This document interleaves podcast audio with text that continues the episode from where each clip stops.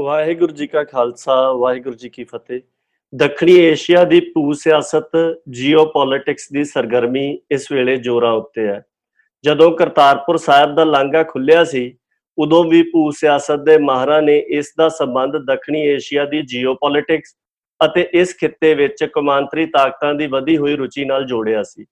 ਪਿਛਲੇ ਮਹੀਨਿਆਂ ਦੌਰਾਨ ਲਦਾਖ ਵਿੱਚ ਭਖੇ ਰਹੇ ਚੀਨ ਇੰਡੀਆ ਤਕਰਾਰ ਨੇ ਤਾਂ ਦੱਖਣੀ ਏਸ਼ੀਆ ਦੀ ਭੂ ਸਿਆਸਤ ਦੀ ਸਰਗਰਮੀ ਦਾ ਮਸਲਾ ਬਿਲਕੁਲ ਖੋਲ ਕੇ ਆਮ ਆਵਾਮ ਸਾਹਮਣੇ ਵੀ ਰੱਖ ਦਿੱਤਾ ਹੈ। ਲਦਾਖ ਮਾਮਲੇ ਦੌਰਾਨ ਭਾਵੇਂ ਤਿੰਨ ਵਾਰ ਦੋਵਾਂ ਧਿਰਾਂ ਦੇ ਫੌਜੀ ਆਪਸ ਵਿੱਚ ਭਿੜੇ ਤੇ 15 ਜੂਨ ਨੂੰ ਗਲਵਾਨ ਘਾਟੀ ਵਿਖੇ ਹੋਏ ਟਕਰਾਅ ਵਿੱਚ ਜਾਨੀ ਨੁਕਸਾਨ ਵੀ ਹੋਇਆ, ਪਰ ਜੁਲਾਈ ਵਿੱਚ ਘੱਟੋ ਘੱਟ ਕਹਿਣ ਨੂੰ ਦੋਵੇਂ ਧਿਰਾਂ ਟਕਰਾਅ ਟਾਲਣ ਤੇ ਤਣਾਅ ਘਟਾਉਣ ਲਈ ਰਾਜੀ ਹੋ ਗਈਆਂ। ਇਸੇ ਦੌਰਾਨ ਚੀਨ ਨੇ ਇੰਡੀਆ ਨੂੰ ਵਿਦੇਸ਼ ਨੀਤੀ ਵਿੱਚ ਪਛਾੜਦਿਆਂ ਇੰਡੀਆ ਲਈ ਨੇਪਾਲ ਅਤੇ ਭੂਟਾਨ ਵਾਲੇ ਪਾਸਿਓਂ ਵੀ ਚੁਣੌਤੀਆਂ ਖੜੀਆਂ ਕਰਵਾਈਆਂ ਨੇ। ਫਿਰ ਵੀ ਇੰਡੀਆ ਲਈ ਲਦਾਖ ਮਾਮਲੇ ਉੱਤੇ ਟਾਲਾ ਰਾਹਤ ਵਾਲੀ ਗੱਲ ਹੀ ਮੰਨੀ ਜਾ ਰਹੀ ਹੈ। ਲਦਾਖ ਮਸਲੇ ਮੌਕੇ ਕੀਤੀ ਪੜਚੋਲ ਦੌਰਾਨ ਮਾਹਰਾਂ ਨੇ ਜੋ ਕਿਆਸ ਰਾਈਆਂ ਕੀਤੀਆਂ ਸਨ, ਉਹਨਾਂ ਵਿੱਚੋਂ ਦੋ ਤਿੰਨ ਅਹਿਮ ਗੱਲਾਂ ਇਹ ਸਨ ਕਿ ਇੱਕ ਤਾਂ ਚੀਨ ਤੇ ਇੰਡੀਆ ਦਰਮਿਆਨ ਹੁਣ ਹਾਲਾਤ ਬਹੁਤੇ ਸਥਿਰ ਨਹੀਂ ਰਹਿਣਗੇ, ਭਾਵ ਕਿ ਇੱਥੇ ਹਲਚਲ ਹੁੰਦੀ ਰਹੇਗੀ। ਦੂਜੀ ਇਹ ਕਿ ਚੀਨ, ਹਿਮਾਚਲ ਸਮੇਤ ਜਿੱਥੇ ਕਿਤੇ ਵੀ ਸੰਭਾਵਨਾ ਪਈ ਹੈ, ਉਹਨਾਂ ਸਾਰੀਆਂ ਥਾਵਾਂ ਉੱਤੇ ਦਖਲ ਦੇ ਸਕਦਾ ਹੈ। ਤੀਜੀ ਗੱਲ ਇਹ ਸੀ ਕਿ ਹੁਣ ਸਰਹੱਦਾਂ ਸਖਤ ਹੋਣਗੀਆਂ ਅਤੇ ਇੰਡੀਆ ਨੂੰ ਆਪਣੀ ਫੌਜ ਤੇ ਸਰਮਾਇਆ ਚੀਨ ਨਾਲ ਲੱਗਦੀ ਹੱਦ ਉੱਤੇ ਵਧੇਰੇ ਖਚਤ ਕਰਨ ਲਈ ਮਜਬੂਰ ਹੋਣਾ ਪਵੇਗਾ।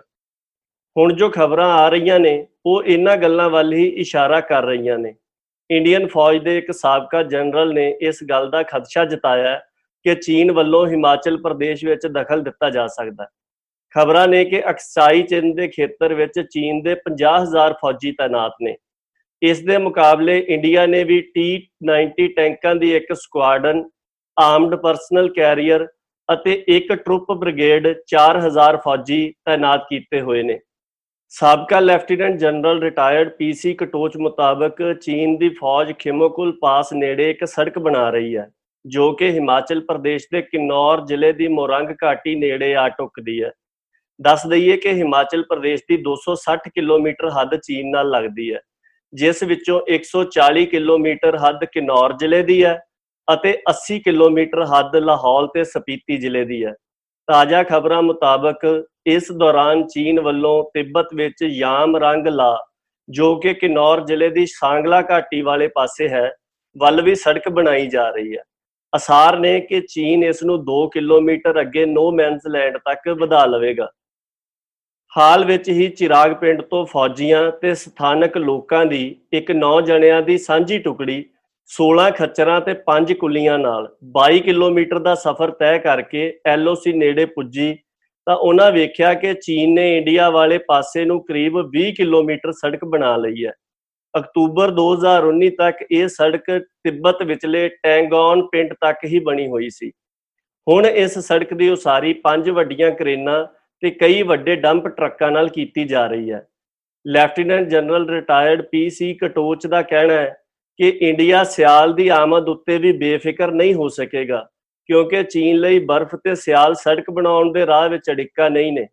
ਇਸ ਸਾਬਕਾ ਉੱਚ ਫੌਜੀ ਅਫਸਰ ਦਾ ਕਹਿਣਾ ਹੈ ਕਿ ਘਰੇਲੂ ਸਿਆਸਤ ਕਰਕੇ ਚੀਨ ਵੱਲੋਂ ਇੰਡੀਆ ਦੇ ਦਾਅਵੇ ਵਾਲੇ ਖੇਤਰਾਂ ਵਿੱਚ ਦਖਲ ਦੀ ਗੱਲ ਇੰਡੀਆ ਦੀ ਸਰਕਾਰ ਕਬੂਲ ਨਹੀਂ ਕਰਦੀ ਅਤੇ ਦੂਜੇ ਬੰਨੇ ਚੀਨ ਇੰਡੀਆ ਨਾਲ ਲੱਗਦੀ ਸਾਰੀ ਐਲਓਸੀ ਉੱਤੇ ਜਿੱਥੇ ਵੀ ਮੌਕਾ ਬਣੇ, ਇੰਡੀਆ ਦੇ ਦਾਅਵੇ ਵਾਲੇ ਖੇਤਰਾਂ ਵਿੱਚ ਦਾਖਲ ਹੋਵੇਗਾ।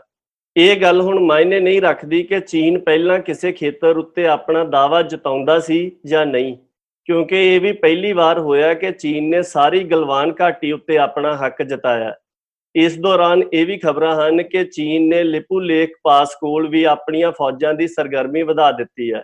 ਇਹ ਥਾਂ ਮਾਨ ਸਰੋਵਰ ਯਾਤਰਾ ਦੇ ਰਾਹ ਵਿੱਚ ਪੈਂਦੀ ਹੈ। ਇਹ ਪਾਸ ਕੁਝ ਕੁ ਮਹੀਨੇ ਪਹਿਲਾਂ ਖਾਸੀ ਚਰਚਾ ਵਿੱਚ ਸੀ, ਕਿਉਂਕਿ ਨੇਪਾਲ ਨੇ ਇੱਥੇ ਇੰਡੀਆ ਵੱਲੋਂ ਬਣਾਈ ਗਈ 80 ਕਿਲੋਮੀਟਰ ਸੜਕ ਉੱਤੇ ਇਤਰਾਜ਼ ਜਤਾਇਆ ਸੀ। ਖਬਰਖਾਨਾ ਕਹਿ ਰਿਹਾ ਹੈ ਕਿ ਇਸ ਖਿੱਤੇ ਵਿੱਚ ਚੀਨ ਦੀ ਫੌਜ ਦੀ ਤਾਇਨਾਤੀ ਚੀਨ ਵੱਲੋਂ ਇੰਡੀਆ ਨੂੰ ਦਿੱਤਾ ਜਾ ਰਿਹਾ ਚੁਣੌਤੀ ਭਰਪੂਰ ਸਿਗਨਲ ਹੈ। ਚੀਨ ਨਾਲ ਲੱਗਦੀ ਇੰਡੀਆ ਦੀ ਕਰੀਬ ਸਾਰੀ ਹੱਦ ਹੁਣ ਸਰਗਰਮ ਹੋ ਰਹੀ ਹੈ, ਕਿਉਂਕਿ ਚੀਨ ਲਦਾਖ ਤੋਂ ਇਲਾਵਾ ਹੋਰਨਾਂ ਇਲਾਕਿਆਂ ਵਿੱਚ ਵੀ ਆਪਣੇ ਵਾਲੇ ਬੰਨੇ ਫੌਜੀ ਹਾਜ਼ਰੀ ਨੂੰ ਖੁੱਲ੍ਹ ਕੇ ਜ਼ਾਹਰ ਕਰ ਰਿਹਾ ਹੈ ਅਤੇ ਨਾਲ ਹੀ ਮੁੱਢਲੇ ਢਾਂਚੇ, ਖਾਸ ਕਰਕੇ ਸੜਕਾਂ ਦੀ ਉਸਾਰੀ ਤੇਜ਼ੀ ਨਾਲ ਕਰ ਰਿਹਾ ਹੈ। ਹੁਣ ਤਾਂ ਇੰਡੀਆ ਦੇ ਉੱਚ ਅਫਸਰ ਵੀ ਇਹ ਗੱਲ ਕਹਿਣ ਲੱਗ ਪਏ ਨੇ ਕਿ ਚੀਨ ਵੱਲੋਂ ਅਜਿਹੀ ਸਥਿਤੀ ਪੈਦਾ ਕੀਤੀ ਜਾ ਰਹੀ ਹੈ ਕਿ ਇੰਡੀਆ ਲਈ ਹੁਣ ਸਰਹੱਦ ਵੱਲੋਂ ਅੱਖ ਹਟਾਉਣੀ ਵੀ ਔਖੀ ਹੋ ਜਾਵੇਗੀ। ਇਹ ਸਥਿਤੀ ਇਸ ਖਿੱਤੇ ਦੀ ਬਣਤਰ ਅਤੇ ਮੌਸਮ ਦੇ ਮੱਦੇਨਜ਼ਰ ਹੋਰ ਵੀ ਔਖੀ ਹੋ ਜਾਂਦੀ ਹੈ, ਕਿਉਂਕਿ ਅਤ ਠੰਡ ਵਾਲੇ ਉੱਚ ਪਹਾੜੀ ਖੇਤਰਾਂ ਤੱਕ ਇੰਡੀਆ ਲਈ ਪਹੁੰਚ ਬਣਾਈ ਰੱਖਣੀ ਤੇ ਫੌਜੀਆਂ ਨੂੰ ਠੰਡ ਤੋਂ ਬਚਾਈ ਰੱਖਣਾ ਹਾਲ ਦੀ ਘੜੀ ਬਹੁਤੀ ਸੰਭਵ ਗੱਲ ਨਹੀਂ ਹੈ। ਇੰਡੀਆ ਨੇ ਅਮਰੀਕਾ, ਰੂਸ ਅਤੇ ਯੂਰਪ ਦੇ ਉਤਪਾਦਕਾਂ ਨੂੰ ਫੌਜੀਆਂ ਲਈ ਲੋੜੀਂਦੇ ਗਰਮ ਲੀੜੇ ਤੇ ਬਰਫ਼ 'ਚ ਕਾਰਗਰ ਰਹਿਣ ਵਾਲੇ ਟੈਂਟ ਹੰਗਾਮੀ ਹਾਲਤ ਵਿੱਚ ਬਣਾ ਕੇ ਦੇਣ ਲਈ ਕਿਹਾ। ਗਲਵਾਨ ਖਾੜੀ ਵਿੱਚ ਤਣਾਅ ਘਟਾਉਣ ਬਾਰੇ ਹੋਏ ਸਮਝੌਤੇ ਦੀ ਗੱਲ ਕਰੀਏ, ਤਾਂ ਇੰਡੀਆ ਦੀ ਸਰਕਾਰ ਨੇ ਜਿਵੇਂ ਦਾ ਪ੍ਰਭਾਵ ਸਿਰਜਣ ਦੀ ਕੋਸ਼ਿਸ਼ ਕੀਤੀ ਸੀ, ਉਹ ਦੀਵਾਲੀ ਤੋਂ ਪਹਿਲਾਂ ਦੀਵੇ ਬਾਲ ਲੈਣ ਵਾਲੀ ਗੱਲ ਸੀ। ਹੁਣ ਦੀਆਂ ਖਬਰਾਂ ਤੋਂ ਸਪਸ਼ਟ ਹੋ ਰਿਹਾ ਹੈ ਕਿ ਚੀਨੀ ਫੌਜ ਹਾਲ ਦੀ ਘੜੀ ਪਹਿਲੀਆਂ ਥਾਵਾਂ ਉੱਤੇ ਵਾਪਸ ਪਰਤਣ ਦਾ ਕੋਈ ਇਰਾਦਾ ਨਹੀਂ ਰੱਖਦੀ। ਇੰਡੀਆ ਇਹੀ ਦਰਸਾਉਣ ਦੀ ਕੋਸ਼ਿਸ਼ ਕਰ ਰਿਹਾ ਹੈ ਕਿ ਚੀਨ ਵਾਲੇ ਮਸਲੇ ਵਿੱਚ ਸਥਿਤੀ ਮੁੜ ਪਹਿਲਾਂ ਵਾਲੀ ਹੋਣ ਵੱਲ ਵਧ ਰਹੀ ਹੈ।